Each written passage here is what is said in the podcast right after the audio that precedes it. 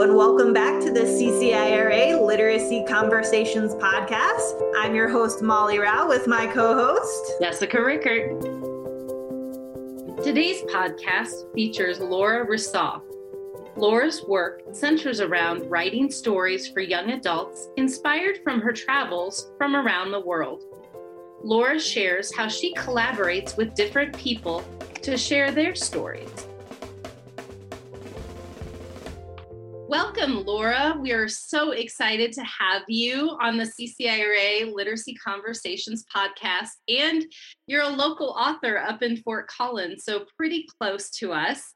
Um, the first thing I wanted to ask you about your books, which was fascinating to me, is that you write about where you lived and where you traveled. And based on your books, you've done a lot of traveling. So, can you kind of tell us about your experiences and just kind of how you get your stories from your travels. Yeah, well, thank you so much for having me here. I'm, I'm so looking forward to our conversation. Um, yeah, so I love traveling, and it's one of the things I miss most during pandemic times. Um, yeah, really traveling kind of sparked my whole writing journey. Um, I, I always was interested in learning about different cultures um, I majored in anthropology, cultural anthropology um, in college, and um, and French, which turned out not to be too terribly useful. but um, yeah, after I graduated from college, I decided I wanted to live abroad somewhere. And so I randomly sent uh, job applications around the world, really to one on every continent almost, um, to be an English teacher. And the first place that accepted me was a little college in the mountains of Oaxaca, Mexico. And at the time, I didn't speak Spanish, but I decided I wanted an adventure. I wanted to to learn something new and put myself out there. So I took the job, and it was just life changing. I loved it. Um, I became fluent in Spanish pretty quickly because hardly anybody in my town spoke English, and um, just really created some amazing connections with my students, and then with people in the communities um, around where I was living. Um, so I ended up living there for two years, and and you know becoming fluent in Spanish really opened the door for kind of more kind of deeper connections with people in, in places that I traveled and lived abroad. And so um, I pretty much after living in Oaxaca for two years, I, I went back and did uh, master's research there for my cultural anthropology uh, master's degree, and um, and then I just you know started traveling around Latin America quite a bit. Um, I formed some really meaningful connections with people in Ecuador and did some book collaborations with them. Um, so, yeah, Latin America really has my heart. Um, my son is adopted from Guatemala. Um, so, we have really strong family connections there. Um, and you know, I also love Europe. I lived in France for a year and love uh, finding excuses to go back. I, I've set a book there. Um, so, so yeah, travel is incredibly inspirational for my stories. Um, I always carry a notebook around whenever I am eh, traveling, whenever I'm exploring a new place, and just jot down bits and pieces of conversations with people. Um, any any interesting stories I hear, places I visit um, you know, it all becomes kind of raw material for for future books. And I think I know the answer in my head, but I'm gonna leave it open ended. Is it coming through yet? Yes. Okay. Yes. um, living in Oaxaca, did that inspire any particular books that you wrote, or it did. It, it inspired several, actually. I think Oaxaca is one of my favorite places in the world. Um, my first two books are both mostly set in Oaxaca. So those are What the Moon Saw and Red Glass. And um, Red Glass is actually, you know, people ask if there's anything autobiographical in my books. And I do always pick bits and pieces of my own life and my own teen years and childhood years and, and kind of sprinkle those throughout the, the books but Red Glass really um, kind of was a, a, reflection of my own journey going to Oaxaca. So I had a lot of anxiety issues when I was a child and a teenager, and it was really terrifying for me to go live in a place. Um, you know, I was just in my early 20s to go live in a place where I didn't speak the language, I didn't know anybody, and it was it was really really scary. But I ended up. Um, I think when you're when you put yourself in such a vulnerable situation, that that really brings out the kindness in other people and it kind of brings out your willingness to connect with other people in a deeper way. And so i ended up creating really close bonds with with people there.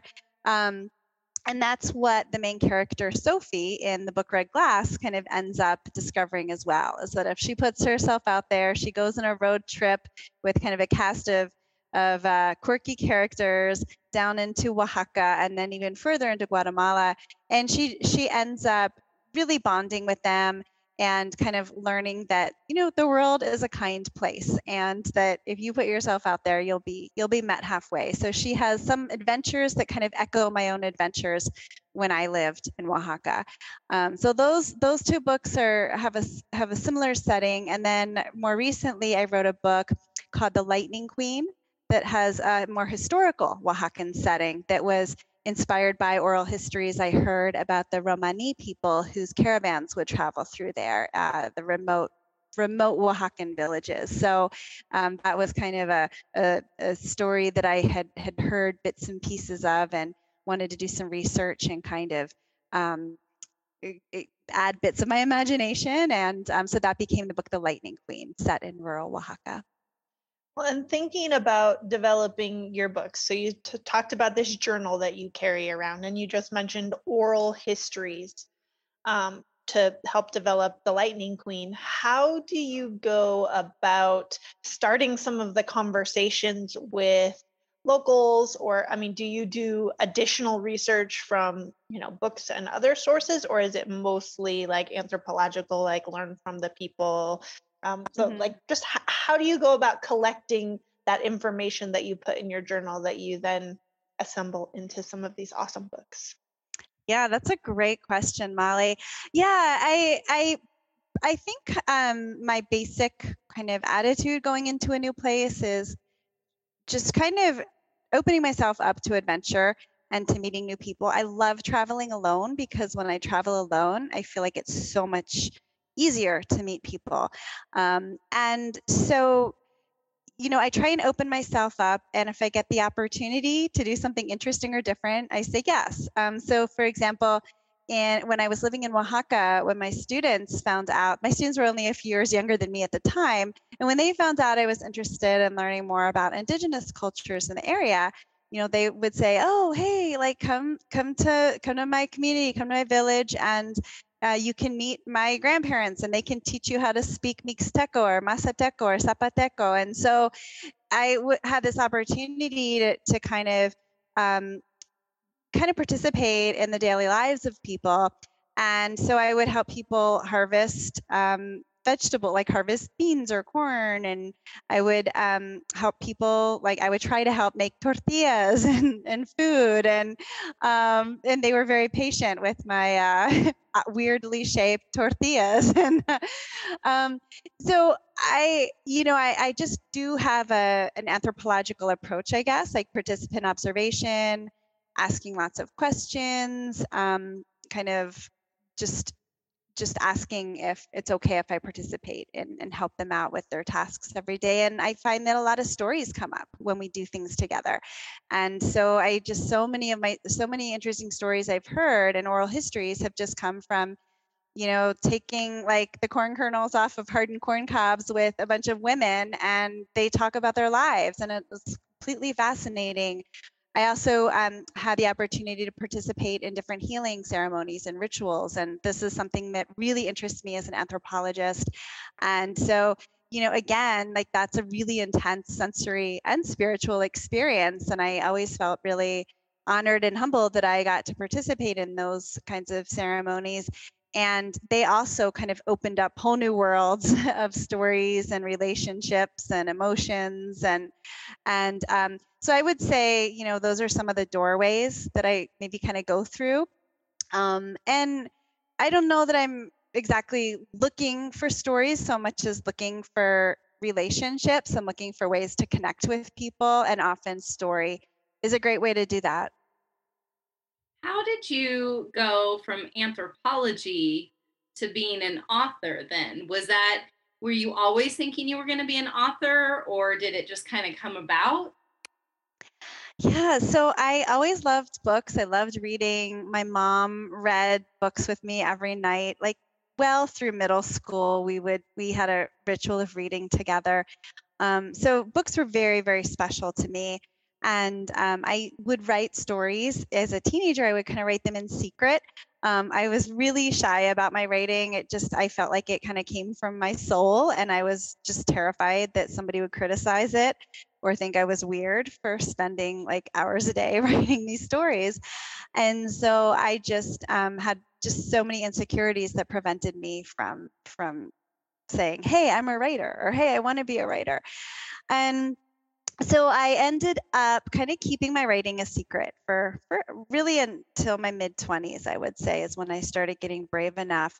Um, but I had always liked school and, and I liked anthropology. I liked learning about different cultures. And so it just kind of seemed like an easy pathway for me and an interesting pathway. And um, it wasn't when I was in um, Oaxaca, that's when I really started writing a lot and just kind of in a very intense way, filling notebook after notebook, so many stories, so much stimulation. And I felt there were really important kind of stories too that I felt like, you know, these stories should be out in the world. Um, and so I uh, start. That's when I started getting brave enough to start sharing my writing with other people.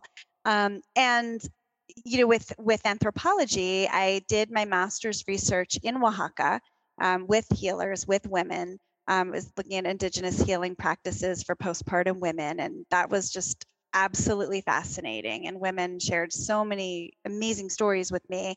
Um, and so, I at that point after I finished my master's degree, I thought, okay, well, either I go get my PhD and I become a professor and I publish papers that like nobody can understand except other academics, or I really look at my creative writing and I try to publish these stories that I have been so immersed in and so impassioned by and I can take the risk and try and share them with other people and connect with other people through the stories. And I just always loved writing specifically for children and teens because I felt like the books that affected me the most were books that I read when I was a child and a teenager. And I just feel like at that age, your mind is just so open to new experiences, new stories.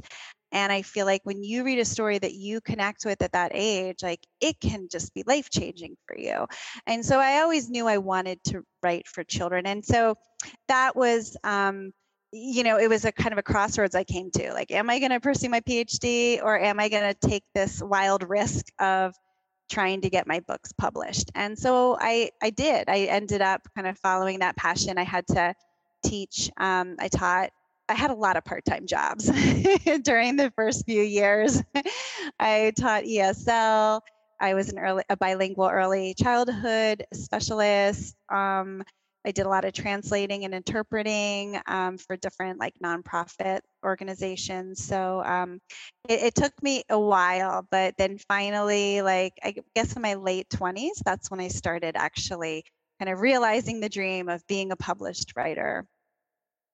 So you mentioned that there were some books that were really powerful for you, and that was part of what made you want to write for, you know, kids and teens. Are you willing to share some of those books or a couple that you can think of that kind of really meant something to you and had a big impact on you? Yeah, absolutely. Um, so I, you know, I had a really special relationship with my the librarian at my public library. I grew up in Baltimore and um, she knew exactly what my taste in books was. I liked the little magic in there. I liked the little mind-bendy sci-fi stuff, and I, I, also liked learning about other cultures. So she would like put aside books she thought I would like. Uh, her name was Miss Levi, and we have since reconnected and become friends. Um, but she put aside, I remember Tuck Everlasting, which um, really made me. Well, first of all, it's beautifully written. It's by Natalie Babbitt and um, I just loved like the prose. I thought was gorgeous, and then I also loved some of the existential questions, like would you want to live forever? And um, and then of course, like every other writer out there, I really loved A Wrinkle in Time. You know, again, like just expanding your mind to think about your place in the universe, and um, that was really special for me. Um, as far as learning about other cultures, I really enjoyed Scott O'Dell's books, um, like Island of the Blue Dolphins. I remember reading that with my mom before bed, and and so yeah, th- those are some of the books that really kind of stayed with me and kind of found their place in my heart and have you know stayed with me all these years. So I hadn't thought of Scott O'Dell in years, but that was definitely an author, you know, when I was that age too. Like right. I just consumed everything I could by him. I have a minor in anthropology, by the Ooh, way, so I yay. share that love of studying culture. Um, uh, I love meeting other anthropologists. it's a, it's a different way of thinking and approaching the it world. Is. It um, absolutely is. Yeah. Thinking of a little bit more of some of the different things that you go through as an author. I'm thinking about so I consumed the the Lightning Queen as an audiobook. What oh. was that oh. process like? Like trying to choose or you know, what does it look like when you're trying to pick a reader to, you know, do justice to your book and all these characters, especially a book like that where you've got multiple narrators to kind of mm-hmm. you know, or mm-hmm. at least, you know, multiple voices to bring through in that story. Yeah, I'm glad you listened to it. I I think that those guys did such a fantastic job, and um, I was lucky. So that was through Scholastic, and I was lucky enough to get to participate in selecting the readers, the voice actors, which doesn't always happen. And so, um, yeah, they they sent me a number of you know audio clips from from the different from different possible um, narrators and um, yeah so i got to i got to kind of narrow it down and choose those two and um, yeah i was just completely enamored of of their interpretation um, and the i'm trying to remember his name and i can't it's, it's slipping my mind but the but the voice actor who played teo the older the older uh, man who is narrating about his childhood um, it was so sweet. He said that there were certain points in the story where he had to he he had to stop because he was starting to cry. and I was like, oh, that's just the ultimate compliment is that he felt moved enough during those sections that he just kind of lost it. So that was that was really really sweet. My editor passed that on to me. Um, but yeah, I I was just so pleased with how that audiobook turned out yeah they they definitely did a good job and you did a good job helping them select some fantastic well uh, thank you. actors. thank you. I really enjoyed that one and sometimes audiobooks mm, they just get uh-huh. ruined by the readers so i hear you. I totally hear you. Yeah. The other thing i was thinking is more about your writing process and specifically editing it. So obviously you know you talked about at some points just filling your journal full of words. Mm-hmm. But what's your process to kind of take all those words and all those ideas and things that you've kind of poured out and sort of crafting that and sculpting that into the final book product? Yeah, um, so great question. Um, so you know, I, I I find myself filling up my notebooks, and I have notebooks all over the house, and you know, I'm always I'm always jotting down ideas, and like my handwriting is so messy. I'm the only one who could possibly read it. But um, I I find myself kind of going back to certain themes or different character ideas or different setting ideas, and I'll find myself writing more and more about it. And then usually at some point, I say, okay, I'm going to actually like go sit down at my computer and I'm going to start typing out some ideas. And um, so then I'll kind of, you know, start some files, maybe start a folder with like new book idea. And um, I often will just kind of jump in and I'll start doing um, maybe bits of dialogue or bits of scene or description or character sketching. And gradually the story starts taking shape. Um, and at this time, too, if I need to do some research, I might get a stack of books from the library or start doing online research. And um, then at some point when I feel like I have kind of a sense of of what the book wants to be, then I might kind of look at the overall structure. And I kind of think of that as like the you know like if you're looking at google maps you have this you have the bird's eye view and you have the big picture and that's how i think of my outlines. And so i'm always tweaking my outlines. Um, i often use a hero's journey structure. Um, and so i'm always kind of tweaking it. So i might do some outlining with the big picture bird's eye view and then i might dive back into like what i think of as the street view where i'm actually in a scene and i'm actually doing the dialogue and doing the setting details. And so i'll kind of go back and forth between you know those two different views big picture and then detail. Um, and i always write about the book while i'm writing it. So you know i i have you know my notebooks. I might just say okay well you know how do I figure out um, I don't know how do I fi- figure out the challenge of how to quicken or, or increase the pace or how do I figure out the challenge of setting the tone and hooking readers in the first chapter. So, you know, and so I'm always like having this conversation with myself on the sidelines to to to really process what's going on with the writing. And at times if I'm lagging and I'm feeling like unenthusiastic about the book or I'm feeling like it's too hard or it's just bad, then I, I, might give myself some pep talks in my notebook and I might say, okay, here are all the reasons why you love this book. Here are all the reasons why you want to write this book. This, you know, so um, I have like a bunch of tools in my toolbox that can help me kind of psychologically get through the process of writing a book because I think a huge part of the process is psychological how do you deal with the doubts that keep creeping up um, throughout the process? So, uh, yeah, that's kind of a glimpse into my writing process. Well, and now I'm kind of curious about in your notebooks because you said you might, you know, add some notes on a character and develop them more. Um, is there any organization to these notebooks or are you just like digging through and you know sometimes mm-hmm. stuff sticks with you and you keep writing about it or mm-hmm. like do you have a system with the notebooks or is it just you know mm-hmm. chaos that you just you know creative chaos that has a glorious end. Uh, I love that description. I, I I have a lot of chaos in my life and I'm pretty messy. but I do in order to not feel completely overwhelmed and buried under paper, I do have a system. I have old-fashioned three-ring binders that I use and so I just have sections. So I'll have like the character sketch section, I'll have the outline section, a research section.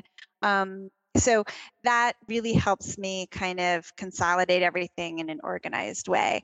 And you know i really find for me i'm just an old fashioned kind of hard copy paper kind of person and that work i've tried at different times to use i know a lot of writers use scrivener which is kind of a, a way to organize all of this stuff on um, you know through software um, and all, it, all digitally and i just that that doesn't work for me personally.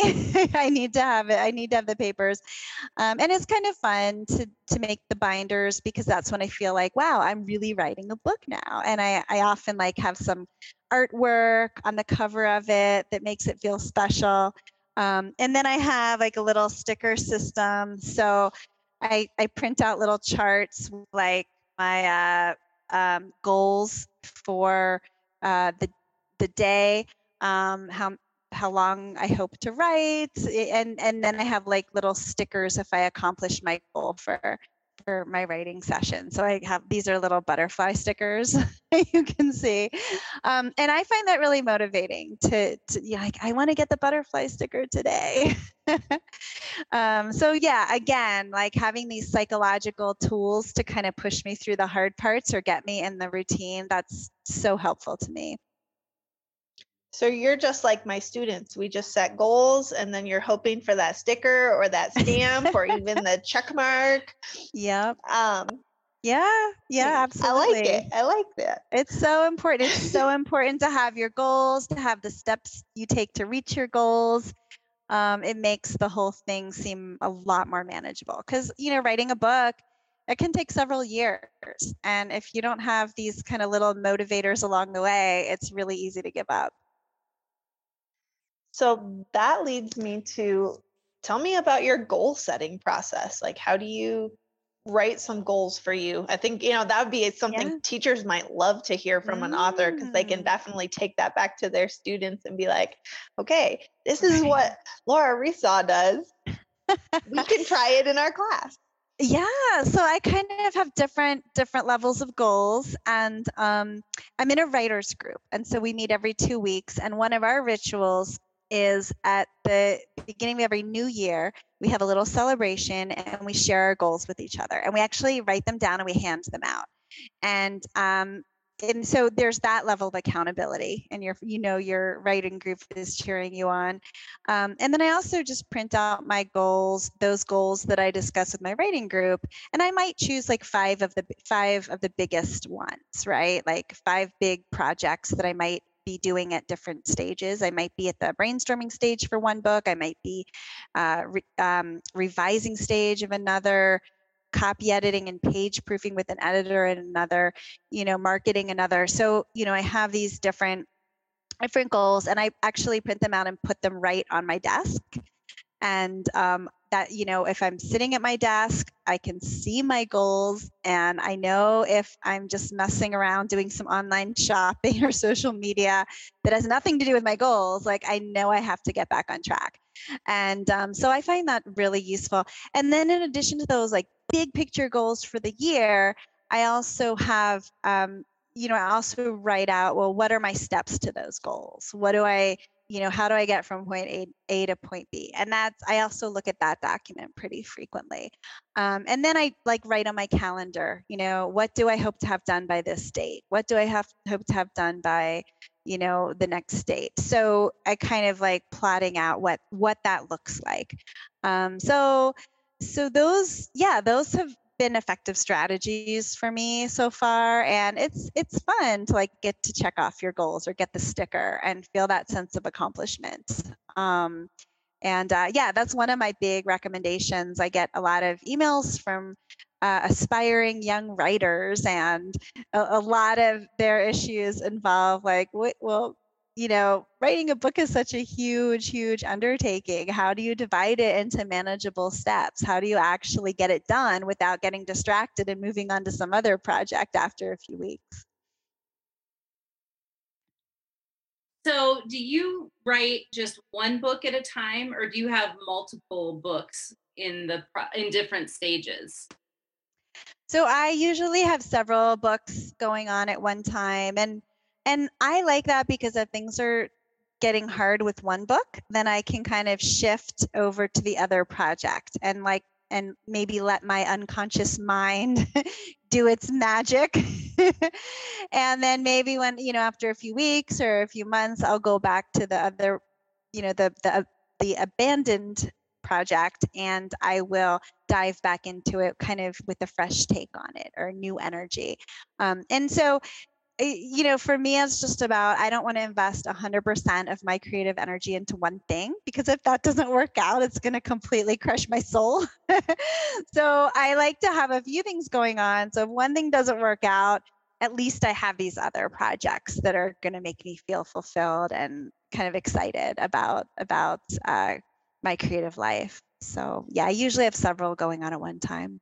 Okay, so don't put all your writing eggs in one basket. Yes. Um, yeah. um, and I had a question, and it just oh my head. What was it? I, had, I got I got so excited about the eggs.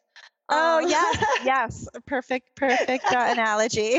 oh, I was thinking. So you know, you said travel, and you know that experiential sort of study that comes with anthropology is an important part of your process. Where would you want to travel to next? Maybe somewhere you haven't been yet that you'd mm. like to mm. explore and maybe hope will inspire a future book.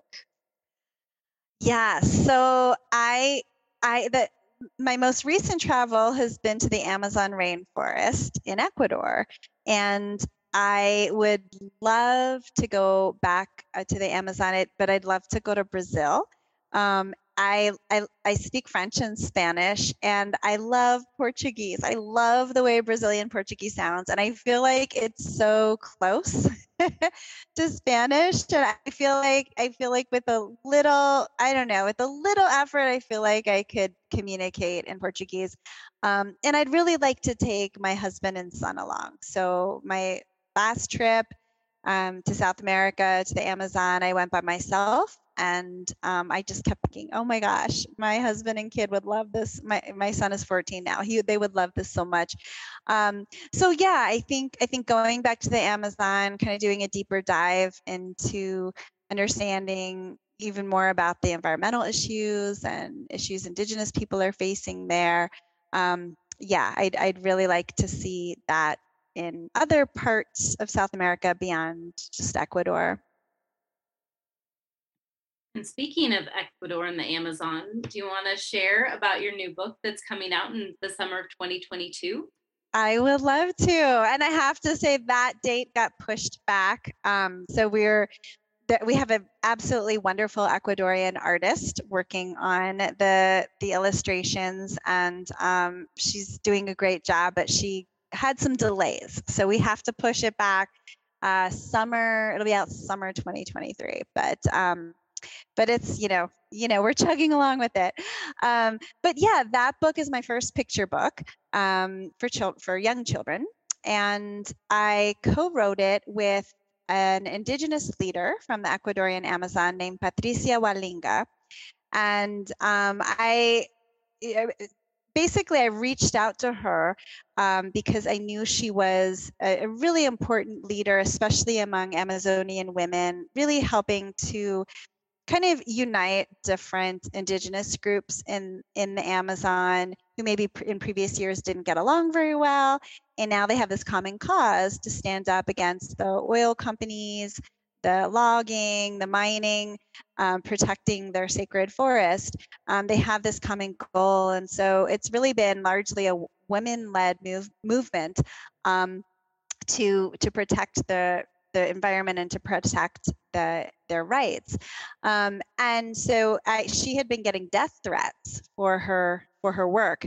And so I kept reading about her and I thought, you know, I would love to collaborate with her. And and so I just reached out and kind of took a chance. And she said yes. And she ended up just having this wonderful uh, story that kind of linked her early childhood experiences to her later experiences as an activist uh, defending her her community, her sacred forest, her community where they live, where her, her community, Sarayaku, is located um, from an invading oil company. And so it was a really, um, it was a really big struggle, but they, they united, they joined forces with um, environmental and indig- indigenous rights organizations around the world and they were able to make the oil company leave and they were able to protect this land and they were able to get the ecuadorian government to apologize to them. And um, they they had some pretty important um, legal victories and this kind of helped uh, Patty, Patricia, and her village kind of lead the way um, for uh, other villages who were undergoing similar uh, difficult situations. Um, and the way I connected, or the way I got interested in this issue, is that I took a trip to the Ecuadorian Amazon and I stayed with uh, an indigenous community of Waorani people. Um, so Patricia is from a Quechua community, so it's a different indigenous group, but both in Ecuador. And so I, I stayed with this uh, community and got to know, um, especially the young people, because they spoke Spanish and we could communicate pretty well. And they were telling me about all these amazing projects, project ideas they had, book ideas they had. One of my friends was writing a comic book about his, you know, his his experiences in his community. And this was a really remote area of the Amazon, 100% off grid. Um, and so I was just really excited. We had this amazing connection. We were we were really excited about kind of moving forward with these projects, and I was gonna return to their community um, with kind of armed with all of the you know the answers to all of their questions and all the different next steps about how they could get their projects out there and and um, so I was really excited about that. And then when I went to book my trip to go back, um, it turned out that an oil company had invaded their community and put um, dynamite all around it to do uh, oil exploration, explosive um, devices to do um, seismic oil exploration. And so they were displaced and they had to just find other ways to, to make a living. They, they previously were doing this eco lodge, which was sustainable and healthy for that their community and the environment. But then they just they they were that got shut down. So it was really heartbreaking that um, they got displaced, that the sacred forest was destroyed, and and also you know I felt heartbroken too that we weren't going to be able to go ahead with these collaborative ideas we had. Um, and so that's when I kind of started seeking out, like, well, maybe there's another way I can collaborate with somebody to help get these um, stories and these struggles and these triumphs kind of out out in the world, especially so young people could could really take them to heart. And so the the the experiences of the Waorani people I stayed with became my uh, middle grade novel Tree of Dreams, and then that kind of led me into the book with Patricia, uh, which is the picture book called Stand as Tall as the Trees How an Amazonian Community Protected Their Rainforest. Oh, that's one, that's very cool work that you've been doing. Um, I'm thinking about just the collaborative piece. Were there some cha- you know are there some challenges for you in working with someone else in creating the book or you know i'm sure it wasn't all sunshine and roses but what were what were the awesome pieces of it that you really appreciate as a writer and what were some things that were hard given that mm-hmm. you've written some other things by yourself where you know you had mm-hmm. maybe a little more control over the story and where it's going so how does that change kind of what that looks like for you in good and yeah. difficult ways yeah, that's a great question. So I really love collaborating, and um, I so this book with Patricia, um, we have not, especially you know because of the pandemic, we haven't been able to have in-person communications. I haven't been able to go back down there, um, so it's been exclusively you know like online interactions. Um, that was a challenge for sure. Going into this, we didn't know the pandemic was going to happen.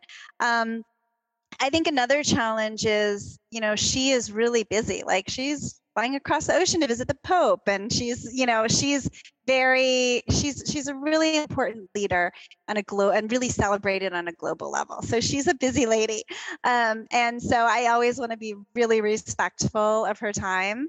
Um, and um, she, you know then sometimes she'll go into she'll go into the rainforest and she won't really have much communication for a few days or a few weeks. And so, um, you know, that's another kind of challenge to work around.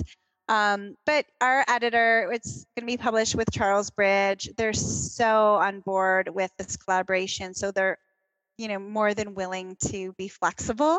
Um, and I really appreciate that. And another special thing about the collaboration is Patricia uh, knew this illustrator, Vanessa Jaramillo, and she her she's been active in um, the same kind of issues that Patricia has. Her husband is indigenous from another community, a Shuar community, and so she's spent a lot of time in indigenous communities in the rainforest. So she knew very intimately, like the flora, the fauna, the culture, and so she's been able to do a fantastic job with the illustrations because she knows this area so intimately.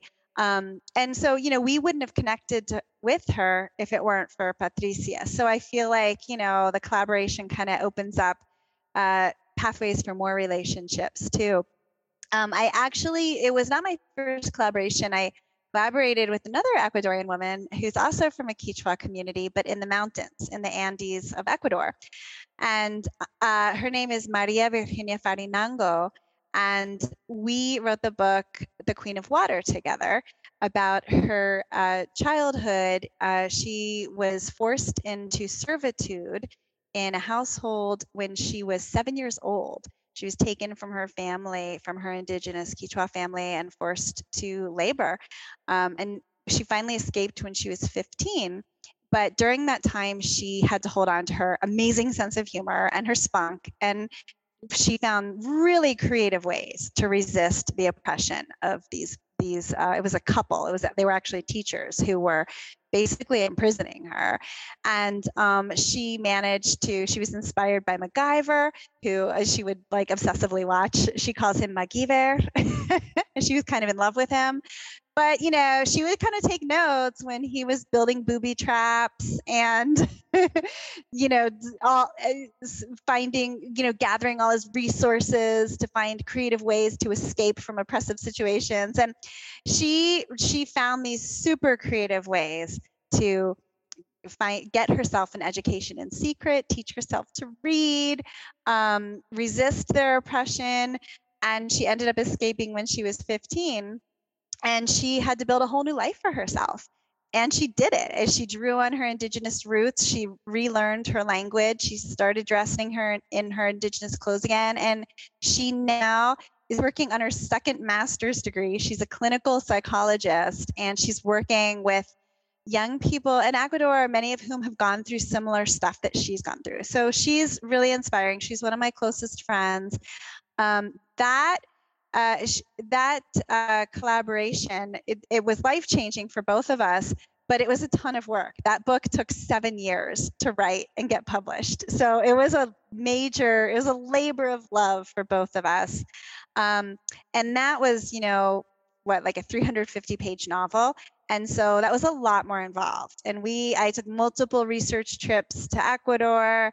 Um, we went back and forth and back and forth, like revision after revision after revision and uh, it, it, was a ton of work um, and after i finished that it was probably one of the most if not the most rewarding book that i have i've written um, i just thought like afterwards it's like oh my gosh if I do another collaboration, it's going to be a picture book. It's going to be sh- much shorter. and so that's why with Patricia, I was like, okay, let's try for a picture book. Um, but yeah, but it was, it, I'm so, so, so glad that uh, we did that book and i feel really grateful that she chose me to do it with her. So she this was an example of her reaching out to me. She i taught esl for many years english as a second language and maria virginia was a student at the school where i was teaching and so we connected that way and she asked me if I would write her story with her. And after hearing her story, I was completely blown away. And I, more than anything, I wanted to write the story with her. And my master's in anthropology kind of came into my life. You know, it was, it was actually useful. Like it actually helped me with that book. I think having an anthropologist anthropologist perspective on the the dynamics of class and race and gender and everything like it really helped me understand what was going on in ecuadorian society at that time when she was in her girlhood and how these forces like really impacted her life and how she resisted them in super creative ways. So um so yeah that was my other collaboration uh, adventure. Um, and since i've done some other collaborating as well um, a, friend of mine who's an immigrant from Mexico. She's one of my closest friends. She was also my she was a student of mine at the same school, and she ended up translating my book Star in the Forest, which is a young middle grade novel that was inspired by her family and her community. And so she ended up uh, she became my kind of creative writing partner and uh, she translated it to Spanish. So now it's available uh, through Scholastic, Scholastic in Espanol, um, and now she's uh, the cultural consultant for the movie that's in development for that book. So we're thrilled about that. And that's kind of uh, been another interesting collaboration in my life that's been meaningful for both of us. Um, so yeah, I, I, I love collaborating, and I've seen how it can just change lives. It's great.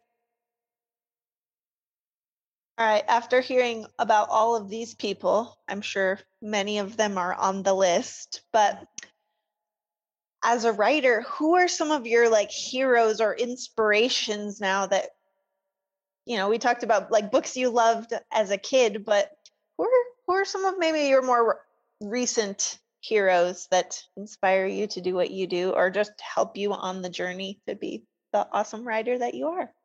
Well, thank you. Yeah, I there it's it's funny you mentioned this that you were going to ask me this question at the beginning. So I've had this whole time to be thinking of an answer, and I still don't have a good one.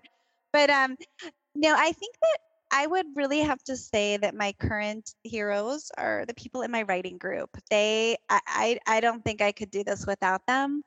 Um, so we have a writing group called Old Town Writers Group, and we have um, two adult writers. So Laura Pritchett, she writes amazing uh, literary fiction set in the West, and really, really beautiful, beautiful prose, and again tackling like really important issues too, like the environment and um, great, really great stuff. So Stars Go Blue is one of my favorite books by her. Um, and then another writer, uh, so um, she has a lot of pen names. I'm trying to think which pen name I should use. Bailey Cates. Uh, Bailey Cattrell. She, has got a bunch. Cricket McRae. She writes cozy mysteries, and they're so much fun. And it's really neat having people from different genres in one group. We learn so much from each other. Um, and then Todd Mitchell is the fourth person in our group. He's a young adult writer. Um, and again, he's interested in environmental issues as well. That's something we all have in common. Um, but um, yeah, so we all just really support each other. We give each other feedback um, we we share writing information like what's going on in the community what's going on in the industry. Um, and so they're i really feel like they're my heroes. I admire them so much. I admire their writing. Uh, they're really good people. They're really smart people. And um, yeah i just feel i feel so privileged to have you know people in my life in my life who um, who i know personally and who inspire me in such a big way well, that's amazing. And I think everybody has a long list of books that they need to go and read now after listening to you. You're so inspiring and just the stories of the indigenous people and the connections you've had are so amazing and definitely makes me want to read even more of your books now. oh, thank you so much, Jessica. I appreciate that. Well, if you guys want to see Laura, she is going to be at the conference and she will have more to share. But thank you so much for being with us tonight. It was so good to talk to you. Thank you so much, Jessica. Thank you, Molly. I loved your questions and I loved our conversation. Thank you. Thanks for listening to CCIRA Literacy Conversations podcast. To find out more about CCIRA, go to ccira.org. On ccira.org, you can join as a member or find great resources like our professional development blog, which posts every Tuesday and has a variety of guest writers on an awesome selection of topics. CCIRA is a professional organization of educators and community members dedicated to the promotion and advancement of literacy. We also have a Twitter account at Colorado Reading. You can find us on Instagram at CCIRA underscore Colorado Reading. Or you can find us on Facebook, where we also have a members only group that we're trying to build. And our Facebook account is CCIRA Colorado Reading. We'd love to hear more from you. And again, if you're looking for new content, please send any questions or things you'd be interested in seeing from CCIRA to cciravideo at gmail.com. Thanks for listening and have a great week.